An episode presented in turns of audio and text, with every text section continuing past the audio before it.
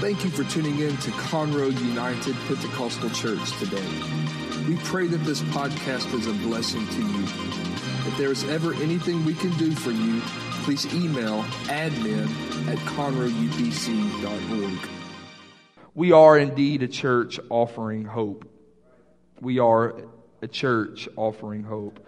I recently read a blog by Thom Rainer. Dr. Rainer is the president and CEO of Lifeway, which is the leading Christian publisher and retailer. We have one here, not very far from here. It's an amazing store if you've never been to it.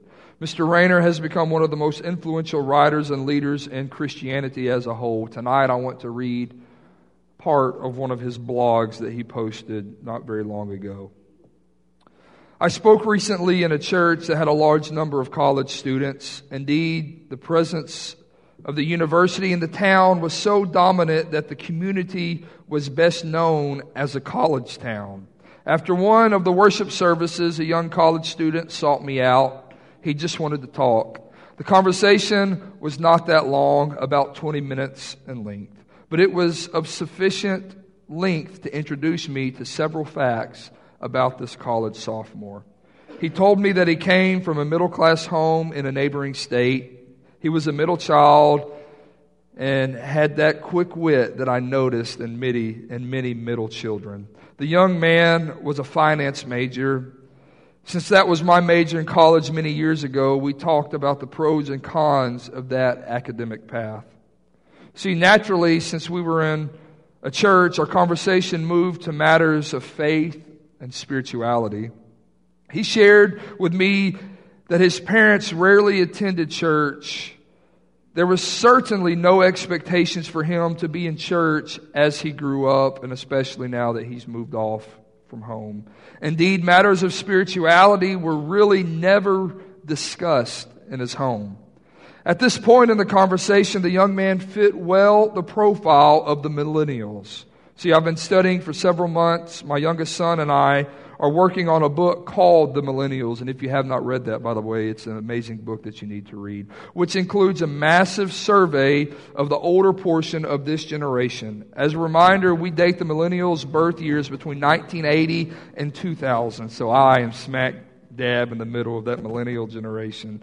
So when the young man told me that he grew up in a non spiritual home, I was not surprised. Our studies show that only 13% of this generation consider, considers any form of spirituality important. Of course, my obvious question asks why he was in church now. What moved him from no interest in spiritual matters to attending church regularly? His response calls me to ponder. You know, Dr. Rainer, he began, there are so many reasons to be hopeless in this world. You can't listen to or read anything without feeling a sense of hopelessness. And I believe that we can attest to that in this room tonight. I started attending this church, he said, because I was looking for hope. Read that sentence one more time, Rainer said. I started attending this church because I was looking for hope. He then shared with me that he had visited several churches in his hometown looking for hope. His parents really didn't mind one way or, or the other where he attended or if he attended at all. But in each church he visited, he sensed as much hopelessness there as in, as in the world beyond the churches. It just seemed, this is in quotes, it just seems that a lot of churches are going through the motions. I could sense no life, especially no hope the young man said. Our conversation concluded as I asked him what brought him to the university in the town. I should have anticipated his answer, for he had visited the church where we were that day while he was visiting the school several months prior. It was the church that helped him decide to attend this particular university. I guess, the young man said, I found a church with hope. He said with a faint smile, That's why I even chose the school that I chose. As I walked away, he asked me a question with total sincerity. Do you have any idea why there are so many hopeless churches today? It really seems counterintuitive. The reality is, church family, it is counterintuitive for the church to be hopeless. And I pray that our church is never in a hopeless state because we serve a God who is hope and gives us hope through salvation, through His Spirit living in our life and the blood that He shed for you and I on Calvary, no matter where we find ourselves and how dark the circumstance may be and how confusing and tired we might get at times. We have hope in this man named Jesus. Church family, never lose Uh, your hope. You might lose your way, but if you hang on to your hope, you're going to find your way. You might lose uh, your mind, but if you hang on to your hope, uh, your mind will return. You might lose your family, but if you hang on to hope, everything is going to be all right. And I am thankful that I attend a church where hope is evident and hope is flowing and hope is felt and hope is seen. I see hope in each of you. I can look back uh, to many of you uh, uh, and I can remember the place you were where God found you and I can remember the bleak circumstances and the dire need that you were living in and now uh, I see hope. I can see the hopeless situation that you once were, the hopeless person that you once were and now I see a life uh, overflowing in abundance of worship uh, and an, a life overflowing with the abundance uh, of God's goodness and mercy and grace uh, and salvation that He has extended uh, to you and I tonight. The screen behind me shows a message of hope, but what you were looking at is more than just a, nice graphic that was designed a couple days ago. What you were looking at is a trophy that we must forever keep before us. We must always remember that we are a people that's offering hope. We can cannot give hope, but we can offer the one who is hope. We cannot change your circumstance around, but we can introduce you to the man who can change your circumstance. We have the greatest hope in the world. We have the promise uh, of the resurrection. Church family, we have Jesus. Uh, we have the King of Kings and the Lord of Lords. Uh, and that might not be enough for you, but that is plenty enough for me. The things of this world might fail me. I can accrue all the finest things in the world, but none of those things will treat me like Jesus can treat me. I'm here to testify that can't nobody do me like Jesus. Uh, he is my friend. You see, too many churches are focusing on the minors instead of on the majors. Uh, too many focus, uh, too many churches are not focusing on the lost. Uh, in too many churches, critics are outnumbering the messengers of hope. Uh, and that's the way we've always done it. Mentality overrules, uh, overrules anything else. And by God, it sure, it sure overrules the, uh, the idea that we can't change or we can change our methods. Church family family, methods are important, uh, but methods will not save us. Uh, the gospel of Jesus Christ uh, is the only thing that can save us. Uh, the church operates, uh, and, its purpose is for two reasons, and, the, and how it operates uh, is the gospel and the methods. and only one of those two things is sacred. the gospel is the only thing sacred. the time that we have church, the day that we have church, and the style that we have church is is not sacred, and I know it, we might not like it at times, uh, but it's not even important. Uh, the only thing that is important uh, is the fact that you and I are sold out to Jesus Christ. The only thing that is important is that His Spirit and the fruit of His Spirit and the gifts of His Spirit is evident in our life.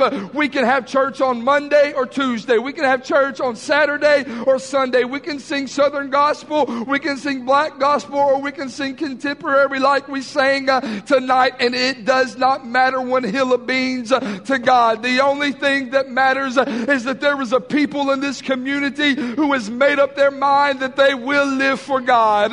They will serve God. They will put Him first and at the center of everything they do. Church family, we cannot get locked into the things we like and lose focus uh, of the one who died for us. Uh, we cannot get in a routine and in a rut uh, and in tradition to where it blocks us out uh, from the presence of God. It is possible for tradition to block us uh, from His presence. I, I am for tradition. I believe in tradition. Tradition is good, but tradition is not the gospel. Tradition did not save me. Tradition will not keep me. The only thing that will save me and keep me is Jesus Christ.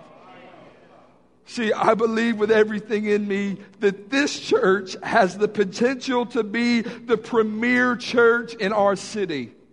I believe it uh, with everything in me. This church has uh, the potential to be the premier church in our city. I mean that in every way. I mean that in outreach. I mean that in social programs. I mean that in music. I mean that in location. I mean that in finances. And I sure mean that in gospel and doctrine because we have the gospel. We have the doctrine, the truth uh, that is spoken in God's word. I believe believe that with everything in me. I emphatically believe that we can offer hope uh, to the lost. Uh, we can offer hope to the confused. Uh, we can offer hope to the abandoned.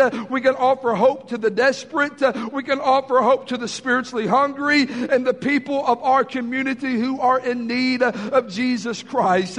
Church family, I know there's not a lot of us here tonight. I counted 47 people at the beginning of service. I know that's not a lot of people and it makes it hard hard to have church. I recognize that. Uh, but we cannot let that lose our focus. Uh, our focus is that we are agents of hope. Uh, we are agents that are changing the culture in which we live. Uh, we are a counterculture people.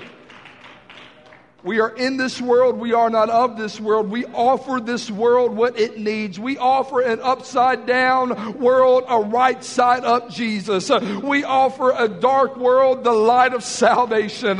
We offer a confused people, the Prince of Peace. We offer the people with ugly lives, the beautiful lily in the valley. We offer the people that have no one to talk to, the best ear they could ever have. And we offer them Jesus.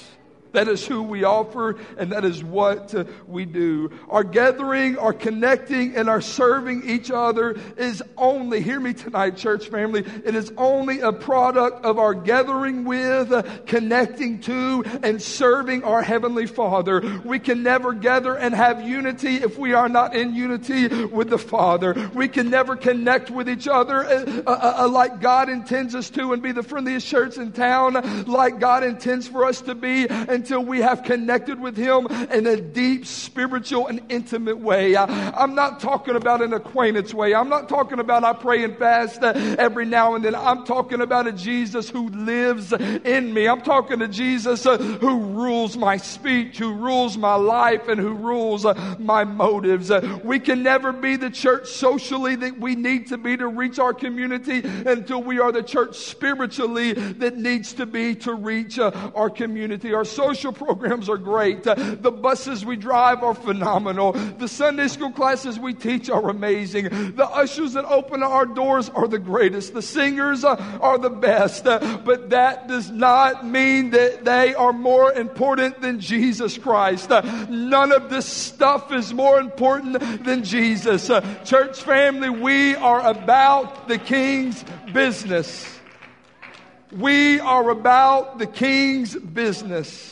And that means this place is for us. Uh, we live in a crazy world, a dire world, a world that is that is extremely chaotic. Uh, and we need a place uh, in this community where people can run to that they know that that place is for them. You can go to Target because it has, uh, it, it, it, it, has the groceries and the necessities you need maybe to dress your babies or to stock your pantry or to stock the cabinets in your bathroom. You go to that. you know Target is for you in some ways. and just like we know the stores in our community and the businesses in the community and which we live, we know they serve a purpose. Uh, the purpose of our church is to be for our community. This church, it, while, while it is for you and I, and we need to gather together, that is very important. The church is not for you. You have already been washed. You have already been uh, redeemed. You are now the church uh, in a dark world. It is now your responsibility. Church family, you are a missionary. You might not can go to Africa, but you can go to that office building. You might not can go to Timbuktu, but you can go to downtown Houston. You can go to the east side or to the west side. You can go where someone else cannot go and you can reach your community. You can reach your friend group, church family. That is the purpose of our church. This place is for people just like you. Everybody say, just like me just like me. This place is for people who have sinned and come short of the glory of God. This place is for the rich and it's for the poor. Thank God I can come here. This place is for the black, it's for the white, and it's for the brown. In prayer, uh, in prayer this evening before service, I was walking back and forth and I heard one of our Latino guys uh, praying in Spanish. Uh, this church is for the multicultural. This church is not a white church. This church is a multicultural church. We are for all races, all creeds, we are for all people. The church, this church is for the educated and it is for the uneducated. This place is for the saint and it's for the sinner. This place is for the sick and the healthy and this place is for the who's who of society and it's also for the I'm sorry, who are you uh, of society. That's why I love my church because the rich can come, the poor can come, the fluent can come and the non-affluent can come, the educated and the non-educated can come. I love my church. I think it's great that the, uh, I think it's great that, that I think it's great that my church uh, is a mirror of my uh, of my community. You will see black people, you will see Hispanic people, you will see white people, you will see rich people, you will see poor people. It is important that we match our community. If the church does not match the demographics of our community, we are failing as a church. We are failing as a church if we do not match the demographics of our community. And that means that maybe as leaders sometimes we fail. It might not be you, it might be us, uh, but nonetheless, I love my church. Everybody say, I love my church. I love my church. I'm thankful for my church. I think my church is the best in town. If I was in high school and going to have a pep rally, I would throw the biggest pep rally of all pep rallies uh, for my church. As Brother Gidrose did one time when they came here to preach, he was a cheerleader. He pulled out the pom poms uh, and he had us all standing up and we were chanting and cheering and it was really silly. But the fact is, is it built morale. Church family, when we come to church, uh, our morale needs to be high. We need to be excited about going to the church house. We need to go to church with the mentality that we are going to party. I'm not going to church uh, because I'm depressed. Uh, I'm going to church because God did something for me. He forever changed my life around when people see you, when people see our church, they need to ask, uh, what's with the party? What's with the happiness? Uh, what's with the excitement? Uh, I will tell you what's with that. Uh, we love each other. We are thankful for each other. We don't have problems uh, with each other. We might have differences of opinions. We might have differences of preferences, uh, but we love each other and loving each other causes us to lay certain things aside and we love, we lay those things aside for each other and we will lay our differences aside for you. Uh, we love you. Everybody say, I love you. I love you. Look to your neighbor and say, I love you. I hope you told your spouse that today too. See, people are looking for hope. Everybody say hope. Hope, hope, hope. In the middle of all that's going on in life, people are searching for a deeper purpose. Amen? Aren't you searching for a deeper purpose? Aren't you searching for your purpose? Don't you want to make a difference? We all want to make a difference. We all want to leave a legacy. I'm big on legacy. I'm very big on legacy. We all want our obituaries to be long and full of substance. The only way that this can ever happen is by allowing God's Spirit to, to radically transform our life. You can make a small difference on your own, but the difference that we are called to make as Christians, the difference we are called to make is having the Holy Spirit uh, of Jesus Christ living with us. Uh, the, only, the only way we can make that difference is by His Spirit living in our life. And I'll prove it to you. Romans 12 uh, and 2 says, And do not be conformed to this world, but be transformed by the renewing of your mind, that you may prove what is that good and acceptable and perfect will of God. Everybody say good. Now say perfect will of God. Amen. Now, I, I, I, have several thoughts that I'm going to try to all pull together under this banner of hope. So, so, so stay with me. Uh, uh, uh, we might weave around a little bit, but stay with me tonight. Uh, see, what is the good and acceptable and perfect will of God? Have you ever wondered that? I've wondered that reading that scripture. What is the good and acceptable? What is the perfect will of God for my life? Is it that I live here? Is it that I do this? Is it that I work there? Is it that I live and operate like this? I've always thought of the will of God like that. And when I begin to study this this week and, and, and set my mind towards the service, I, I, I, don't know if it's revelation or maybe I just woke up and, and, and realized the purpose uh, of the scripture. But the good and acceptable and perfect will of God is that God's Spirit is living and operating in our life life. That is the will of God. The will of God for all creation is that we be filled with the baptism of the Holy Ghost. That is the premier will of God. If you, if you are filled with the baptism of the Holy Ghost, uh, you don't have anything else to worry about. Yes, I know we worry as humans. Yes, I know that we have things uh, that rattle us and that stay in our mind and we have things that weigh us down. But the reality is we don't have to worry because we have God's Spirit living and breathing and operating in us and we know that He will never leave us uh, and He will never forsake us. And when we're poor, He will always provide. We might not have everything we want, but he will make sure we have everything we need, just like Pastor preached about this morning. And some of the hardest times of my family's life was some of the most beautiful times. And we look back to with, uh, uh, uh, with the biggest smiles and best memories uh, because God provided. Uh, the happiest time of my life ought to be when God provides in my life. Uh, the happiest time shouldn't be when Trent does something, when Kayla does something for us, but the happiest time in, in our life should be when we can look to a specific point point uh, in a specific place in our life, uh, and we cannot take the credit for what happened. Uh, things that were so great that I couldn't even take the credit for. And I believe that God is going to do just like He's doing that in our individual families. I believe, hear me tonight, I speak in a realm that we don't even see tonight. I believe that God is going to do that for our church. This church will experience a revival that we cannot take the credit for. This church will experience provision that we cannot take take the credit for. This church will experience uh, an increase in finances that we cannot uh, take the credit for. You hear me tonight? Uh, God is for this church. God will not leave this church. God's hand is on you and his hand is on this church. Be not weary in well doing. I feel like I need to encourage somebody tonight. Be, don't be weary in well doing. The Lord knows where you are at. Can, uh, uh, uh, maybe you can just lift a hand and just say, Thank you, Jesus. Uh, thank you for knowing where I'm at. Thank you for seeing me.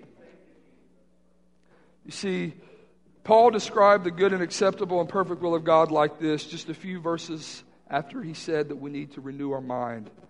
This is several verses I want to read to you, but it, it's very powerful. So we'll take our time and we'll just we'll see what happens. Uh, Let love be without hypocrisy. Everybody say hypocrisy.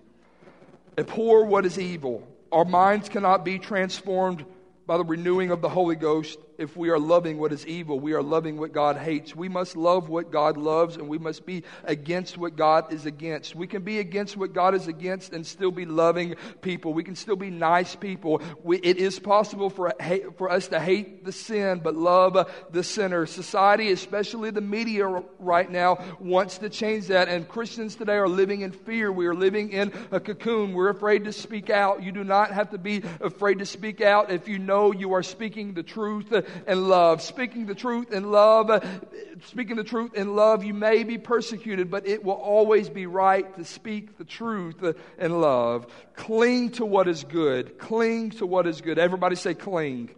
That means you're hugging. I walked home this afternoon. Um, I took the kids home and Kayla home after church, and then I ran to I, I, I ran to the restaurant to get takeout. And when I walked back in the house, uh, my little girl came running to me, and she just gave me a big old hug. She was clinging to my leg. That's what we should do to the good things. Whatsoever things are pure, whatsoever things are just, uh, whatsoever things are of good report. Think on these things. We should cling to those things, church family. Be kindly and affectionate one to another. Everybody say, be kind. Christians should be Christians. Christians should be nice. Everybody say nice. All right. All right. I think that point's proven. We should be nice people. We should be kindly affectionate to one another with brotherly love and honor, giving preference to one another, not lagging in diligence, uh, fervent in spirit, uh, serving the Lord, rejoicing. Everybody say rejoicing rejoicing in hope. Rejoicing in hope. Hey, there's that hope word that we've been talking about. Uh, when, uh, when, I was studying, my mind went to the verse that says, Rejoice not against me, O mine enemy, for when I fall, I shall arise. When we are against the fallen, we are not fighting God's battle. We are to be for the fallen. We are to be for the brokenhearted. We should rejoice in hope rejoice. What does that mean? That means that my circumstances is so bad, but I'm rejoicing in the hope of my Savior. I'm rejoicing in the hope that God will not leave me. Rejoice not against me, O mine enemy, for when I fall, I shall arise. We have that promise in Scripture that when we are down on the ground, we will get back up. The only difference between a Christian and a sinner is the fact that you and I choose to get back up. The only difference between a successful business person and a failed business person or business is the fact that that successful person stands on the failure and doesn't lie underneath the failure. Church family, failure is going to come to you. Failure is going to come to your family. Failure is going to come to your finances. Failure is going to come to this church. We all are faced with failure, but the beautiful thing about it is we have the option to get back up and rejoice in hope. We can be standing in a mess, but yet filled with hope. Uh, you can be standing in a desperate situation, but have hope and faith in Jesus Christ and the fact that He is still in control. Look to your neighbor and say, God's in control. God's in control. Patient in tribulation. Man, that I don't want to be patient in tribulation. Who wants to just sit there and be like, man, this trial is great. I'm going to hang out here. We don't want that. We want to hurry and rush uh, through tribulation. But Paul said we must be patient in times of tribulation. We should continue steadfastly in prayer, uh, uh, uh, distributing to the needs of the saints. Uh, we should be given to hospitality. Everybody say hospitality. That means we're friendly people. That means we like to hang out with each other. That means we like to include new people in what we're doing. That means we like to include the sinners in what we're doing. That, likes we, that means we like to include people that don't act like we do in what we do. Even though it might be awkward, I'm going to be the bigger person and I'm going to be hospitable. For some reason, modern Christianity thinks that being hospitable is only for the ministry because of Paul's writings to Timothy and the qualifications for being a minister or a bishop is, is the biblical term. And it talks about giving and hospitality. But we are all to be hospitable. We are all to give to others. We are to be friendly people. Bless those who persecute you. How counterculture is that?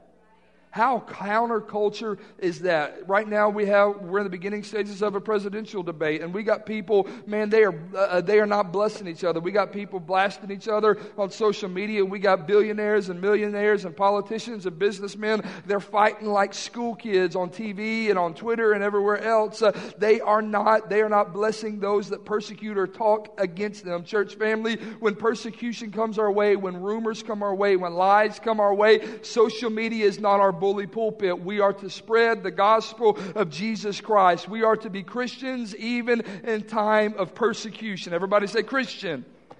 Christians. Amen. Rejoice with those who rejoice and weep with those who weep. The past few years, many of you know, uh, we, uh, uh all walked a dark, uh, we've all walked through a dark spot because of things that have happened in our church and specifically in my family. And in that time, I don't know if it's just me growing up or me just walking down that path and, and it changing me, but I've made up in my mind, my wife and I have made up in my mind that we are going to rejoice with those who rejoice. We're going to cry with those uh, people who are crying. I have friends who are so successful. I have friends that are doing amazing things in the music industry, in the fashion industry, things, just platforms. It's, it's, it's unbelievable. One, uh, uh, uh, one of my very close friends, he's in the music industry and he faces a lot of criticism, but he keeps his mouth shut. A few, a few months ago, he got the opportunity to speak at a major, at a humongous church in San Antonio, and he began to preach the baptism in Jesus' name and the infilling of the Holy Ghost. And this was people, these were Trinitarian people. They did not believe that. And at the close of this message, over 200 people in San Antonio, Texas were baptized with the gift of the Holy Ghost. Church family, I'm going to celebrate. I'm going to celebrate others. I'm going to celebrate the fact that God is pouring out His Spirit uh, in other places than just our church. Uh, some people have the mentality that if it doesn't come from our chimney, that it's not smoke. Uh, church family, we must be unified. We must celebrate other people's success. After that service, my friend, he said he was very, very nervous. He, he said he didn't really know what was going to happen. He was asked to preach there, and he said, I'm just going to preach what's on my heart. The worst thing they can do is not pay me and not invite me back. The amazing thing about it is, is after church, the pastor and all of the pastors, we're talking about a mega church. We're talking about a church that has 30 full-time staff pastors, a big church. Uh, they took my friend out to eat, and he taught them a Bible study, and the, and the lead pastor said, you have to come back next week, and we are having a baptism. Uh, that next week, my friend personally baptized 236 people, including a senior pastor and his wife. Uh, just four hours down the road, uh, God is doing great things. And we can look at that, oh, well, they don't believe like we do and they don't dress like we do. You're right, they may not, but you didn't dress like you dress now when you got saved. It might take years. It might not ever happen. But I have the faith that he that hath begun a good work in me will continue till the end. I'm going to celebrate others. When another church is having revival, I'm going to celebrate that revival. When another church is baptizing people, we should celebrate celebrate that. We should rejoice with people. Likewise, when people are crying, we should be their shoulder to cry on. We should be the loving arm to embrace them. We should be, if we're able and fortunate enough, we should be able to pay a bill. We should be able to buy their dinner. We should be able to take them out. And maybe it's not even a necessity. Maybe you can send someone off for a night, a husband and a wife, and give them a hotel room. That happened to me and my wife after all that was going on. A friend called me and said, Hey, I just want to bless bless you. Here's the reservation. Here's the confirmation number. You go and relax and have fun. Church family, that is what being a Christian is about. That's how we offer hope. We are loving people where they are. We're not loving them hoping that they become like us. We're loving them because God created them. And if they change or if they don't change, we will love them. We might not agree with them, but we will love them. Everybody say, I love people. I spent way too much time there. Do not set your mind on high things, but associate with the humble. Do not be wise in your own opinion. Repay no evil for evil. Have regard for good things in the sight of all men. If it is possible, as much as depends on you, live peaceably with all men. This is so powerful. If it is possible, as much as depends on you. Not if it's possible, be sweet. It's not talking about if it's possible. They're not talking about the other person. Paul is telling us if it's possible for you to be sweet, you be sweet to that person. If it's possible for you to not start a fight or not start a ruckus, you don't do that. You live a peaceable life. Uh, and then it said, and then he went on to say, Vengeance is mine, I will repay, says the Lord. Therefore, if your enemy is hungry, feed him. If he is thirsty, give him a drink. Uh, for in so doing, you will heap coals of fire on his head. Do not be overcome by evil, but overcome evil with good. Everybody say, I am a Christian and I am going to offer hope to my community. I am going to offer hope to everyone that's around me.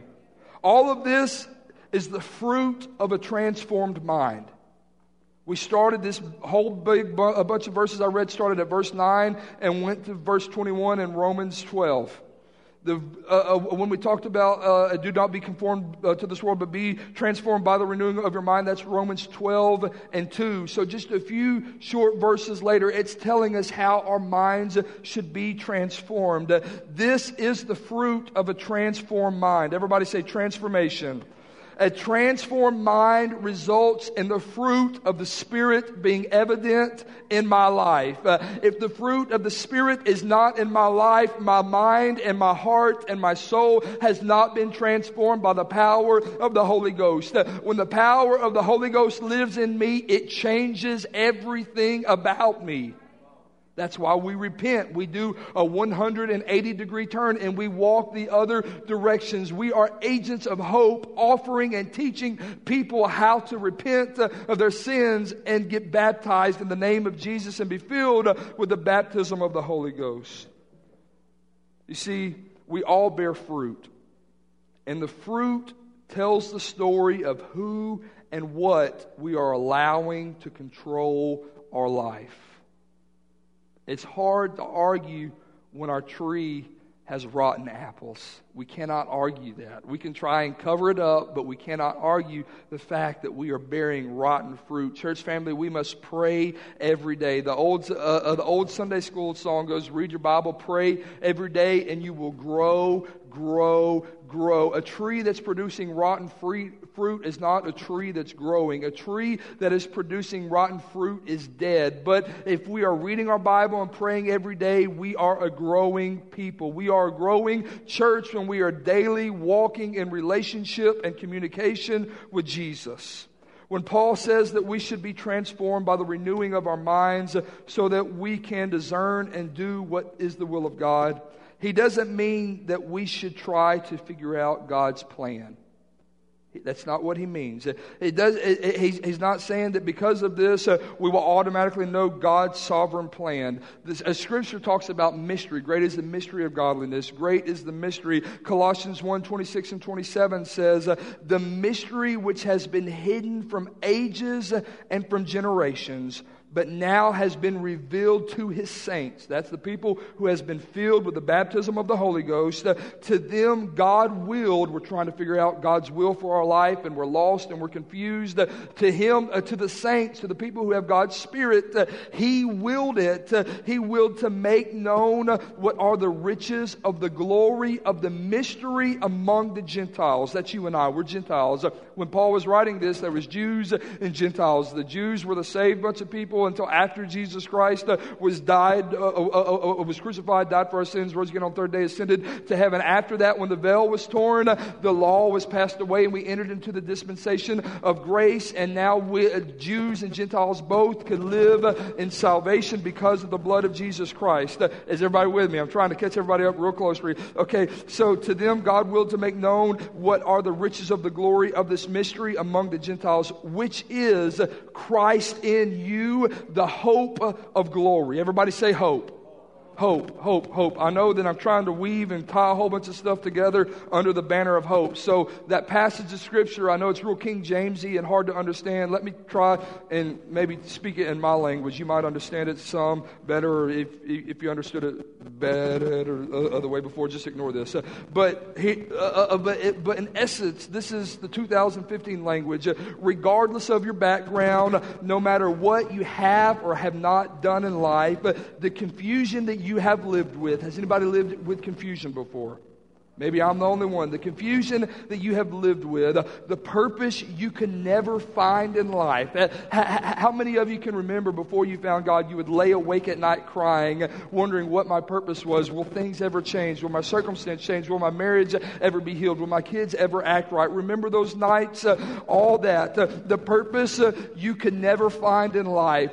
all of these questions and mysteries, the mystery of how is this going to work out? How is my budget going to to work? How will I ever make it to heaven? Is there even a God? Remember these mysteries that we used to have before God found us and saved us. Uh, all these questions and mysteries are solved when Jesus comes to live in our heart. Uh, Jesus is the only hope. Uh, that's what that scripture means. Christ in you, the hope of glory. We, we now live in the will of God because we have the blood of Jesus Christ applied to our life. Yes, I know it's important what we do in life, uh, but it's more, uh, more, more than the car we drive and more than going to pastor, pastor, can I buy this house? Uh, is this God's will? Is this business decision God's will? I understand that will of God, but the ultimate will of God is that you and I be saved and baptized in the name of Jesus Christ. And when that happens, our life immediately begins to come together. It might not come together fast, but you and I can testify that at that turning point in our life, things started to come together. Addictions and bondages started falling off. Uh, my mind became clear. I was able to sleep at night uh, without the aid of, me- uh, of medication. I was able to cope at work and I was able to make friends at work and I was able to quit doing this and doing that. And all of that happened because Jesus Christ came in to my life. The mystery of life is solved when the hope of glory is living in our life. The mystery of this community will be solved. The questions and the confusion of this community will be solved when Christ in us, uh, Christ in you, the hope of glory is really living in them. When the Christ that's in us uh, becomes the Christ that's in them. Uh, what we have in us, we must transfer to other people. We cannot give it to people. It is only the Holy Spirit and a human body that has willed itself and become under subjection and submission to the Holy Spirit. We cannot make people submit, uh, but we sure can lead them to the fountain. Uh, you can't make your dog eat, uh, but you can sure put the food out. We can't save the sinner, but we can sure teach a Bible study. We can't make them speak in tongues, but we can sure invite them to church. We can't fill this church up, but I can invite a person or two every week. I can't fill the parking lot up by myself, but I can put a business card on a car at Walmart, and maybe that car in that parking lot will be a car in this parking lot. Church family, we must make sure Christ in us is in them. This is not an exclusive gospel. This is an inclusive gospel. And when I say that, I don't mean other doctrines. I don't mean postmodernism. I don't mean, uh, I, I, I don't mean the church without walls because straight and narrow is the path and broad is the way to destruction. When I say inclusive and exclusive, I mean that we are not excluding sinners out of what we do. We are not excluding sinners and, and we are not doing this. If you wonder why we do new music at church, contemporary music, uh, we know a lot of people don't don't like it, uh, but there are people driving down the road listening to Christian music. Uh, and when they walk into church, we want them to hear music uh, that they are familiar with. That makes it easy for them to lift their hands and worship. That means we are being an inclusive church. We are including the lost in what we do. We might, I don't like all the stuff that we do. Lord help, and my wife does all the music. I know that. I don't like all the little dramas and stuff that we do at times. I think some of them are great and some of them I think think are just absurd, but we are an inclusive church. We are not excluding people from the grace of God. We will make sure that all people in this city hear the gospel of Jesus Christ. If it means we sing a Hillsong song, or if we sing a John P. Kee song, or if we sing a song, Amazing Grace, how sweet the sound, whatever it is, if we have a dumb kids drama, excuse me, a beautiful, I have kids now, they're beautiful. If, no matter what we do, we are doing it for the purpose of reaching people and including people to the same saving grace that is applied to our life. Does anybody want to have a church like that? Does anybody want to have a life like that? We got to get past this church family. It's easy for me. It's easy for you, but we got to get past our stinking thinking and we got to focus on the lost. Yes, it's important. We must stay discipled. We must stay fed. We must do that. But so many times we can't say we're not getting fed by the man of God if we're not taking a second to open up the word of God. The man of God is our pastor. He is our watchman on the wall. He, he's not a cook cook. He's not running a buffet where we get what we want and what we don't want. He is watching out for our soul, but we still have to eat ourselves. Everybody say amen. So we can look all throughout Scripture and find the hope of Jesus Christ, the hope Throughout all 66 books of the Bible, we find that Jesus is our hope. In Genesis, he is the seed of the woman. In Exodus, he is the Passover lamb. In Leviticus, yes, I'm going through all 66. In Leviticus, he is our high priest. In Numbers, he is the cloud by day and the pillar of fire by night. In Deuteronomy, he is the prophet like unto Moses. In Joshua, he is the captain of our salvation. And I'm so thankful for that. In Judges, he is our judge and lawgiver. In Ruth, he is our kinsman and redeemer. In 1st and 2nd Samuel, he is our trusted prophet. In 1st and 2nd Kings, he is the Lord our king. In 1st and 2nd Chronicles, he is our reigning king. In Ezra, he is a faithful spouse. In Nehemiah, he is the builder of a broken down wall. What was broken in our life, if you want to read about a life being rebuilt, go read the book of Nehemiah. It will change your life. In Esther, he is our Mordecai. In Job, he is our Redeemer. How many is thankful that we have a Redeemer?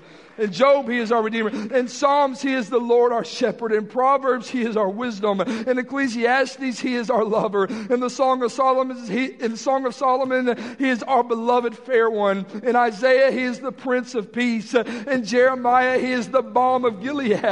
In Lamentations, he is the weeping prophet. In Ezekiel, he is the wonderful four-faced man. In Daniel, he is the fourth man in the fiery furnace. How, how many of you are thankful that when you were walking through a fire, you turned around around and realize that God was with you in the storm. God was with you. He did not leave you, but He was walking through with you.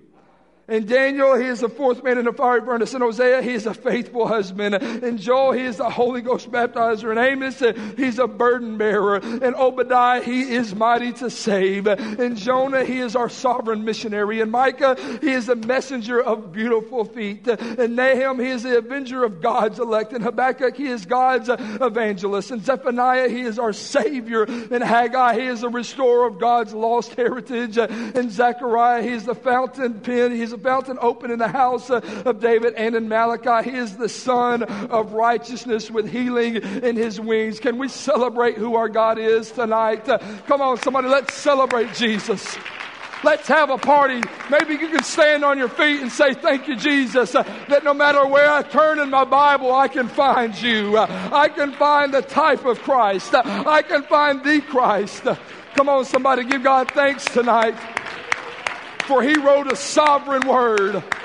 The Word of God is sovereign inspired, and it doesn't stop there. In Matthew, He is the Messiah. In Mark, He is the wonder worker. In Luke, He is the Son of Man. In John, He is the Son of God because He is the living Word. In Acts, He is the foundation of the church. Our cornerstone is the book of Acts. I'm thankful for that tonight. In Romans, He is our justifier. In 1st and 2nd Corinthians, He is our sanctifier.